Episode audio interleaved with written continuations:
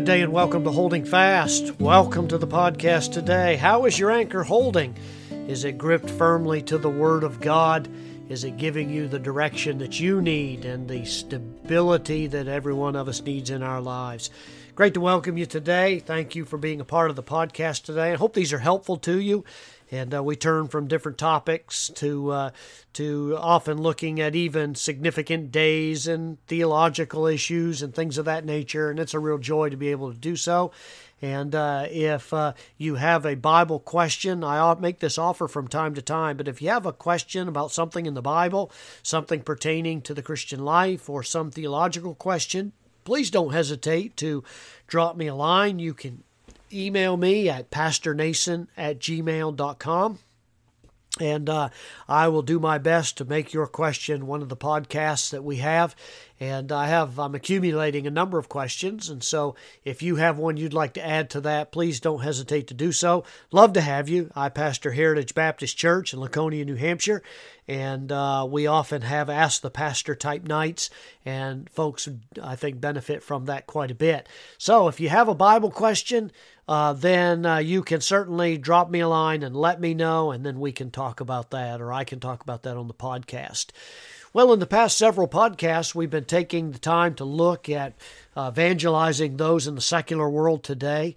Uh, proclaiming the gospel to a secular society is not an easy thing to do, particularly in this day and age when everything Christian is is uh, is criticized and put down.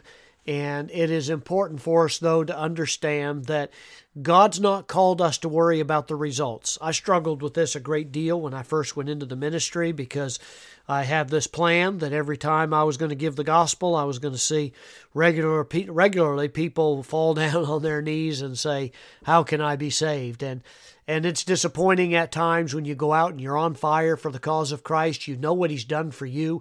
You're excited about it and you're trying to serve Him. And you just don't understand why everybody else is not excited about this and how He saved your soul and what He can do for them.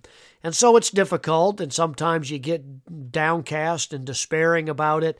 Uh, but I want to remind you today that frequently in the Bible, particularly the Old Testament prophets, as we look at their ministry, you discover that many times they labored for years, sometimes their entire ministry, and there's not one recorded incident of a convert coming to God. Now, I think that's very telling. The apostle, uh, excuse me, uh, the Lord called uh, the prophets Ezekiel and and he called Jeremiah and he said, "You're going to have a hard ministry, but don't be unfaithful." but you be faithful with the message that I give to you. And uh, you can read that in those first chapters of, of Isaiah and uh, excuse me of Jeremiah and Isaiah and Ezekiel, and and take some instruction from that. Well, we have been looking at uh, evangelizing a secular society today, and we have been noting the Apostle Paul when he went to the city of Athens in Acts chapter 17 and we noted that he was wanting the message to be relevant to people. So he talked about something they knew, quoted their own prophets. He took opportunity to be able to uh, challenge them on their the uh, their knowledge of their Creator and the one true God, and then he gave them the facts of the of the gospel itself. He was very pointed about it. He was clear about it. He didn't amend the gospel. He didn't water it down. He didn't try to change it to make it more acceptable by uh, the uh, common man that he was preaching to there on that day but rather he was faithful to include all the facts and not alter them in any way. He was communicating the gospel to them because he had compassion on their souls. And he did so in such a way that I believe really did demonstrate and show that there was something different about the message that Paul was carrying to them.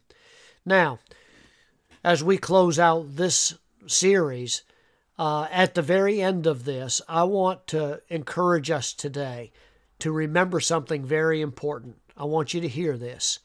In Acts chapter 17, we see the results of Paul's preaching. There were some who mocked, and there were others that delayed responding, though they never did hear Paul again. And there's always going to be people like that. There will be some that will mock, they will throw off, they will deride, uh, they will um, uh, uh, belittle the message and the messenger. There will be some that'll say, hey, uh, yeah, I'd like to hear more about that, but they never do come back around. But there was also another response and a result, and that is that some believed. You know, the gospel is not an idea to be debated or or a philosophy to be discussed. It's really, according to Romans chapter 1 and verse 16, it's a power to be unleashed. Because the gospel is the power of God to save a human soul, an immortal living being can be transformed, can be changed, can be rescued, can be made brand new because of the power of the gospel itself. That power is really demonstrated in, in, in transformed lives, in lives that become something radically different that can be explained no other way. Now, I want to remind you today that you, you can't allow yourself to be content if you're not seeing people converted through your witness and ministry. Don't let up. There the fact is that you're going to give the gospel many times before somebody will receive it. They're not always going to be open to it. But I want to challenge you today that that uh, if you're not seeing a lot of people converted, that doesn't mean you should stop trying. The fact is, we cry out to the Lord even more to save men and women. And we we look at how we do it and we try to enhance our, our, our, presentation and make it as clear as we possibly can. We look at how relevant we are. Are we using language and vocabulary words that that those to whom we're witnessing don't understand? We look at our own earnestness. Is it mechanical in its presentation or is it genuinely heartfelt? Do we have an excitement about the news of Jesus and his love? You know, God still uses prayerful proclamation. He does.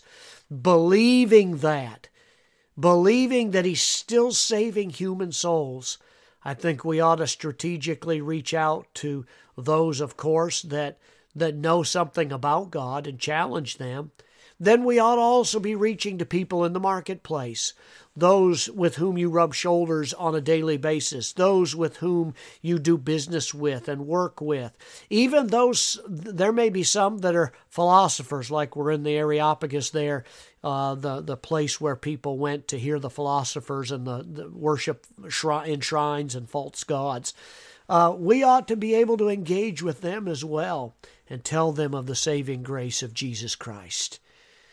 You know, the Bible says in Ecclesiastes chapter 11 and verse 6 In the morning sow thy seed, and in the evening withhold not thine hand. For thou knowest not whether shall prosper either this or that, or whether they both shall be alike good. Results. We all would like to see those. We all would like to see everybody embrace the message. I was list, uh, talking with someone today and had opportunity to share a prayer request with somebody that is very dear to our own heart, both of our hearts. And this person is just uh, flailing away, trying to find, like somebody drowning in a lake. Their arms are flailing everywhere. They're trying to find some measure of peace, some measure of contentment in their heart, and they cannot find it in the places they're looking. Let's remember that there are people out there like that. Let's not be discouraged because not everybody believes and embraces the gospel right off. And let's be encouraged that God just calls you to be faithful with the message. He doesn't call you to worry about the results. You let Him take care of that because salvation truly is of the Lord. Father, I pray that you'd bless us today as we serve you. Give your people a longing and a heart for the gospel. Give us compassion for those that are lost. We want you to be glorified in all things. To God be the glory. In Jesus' name, amen.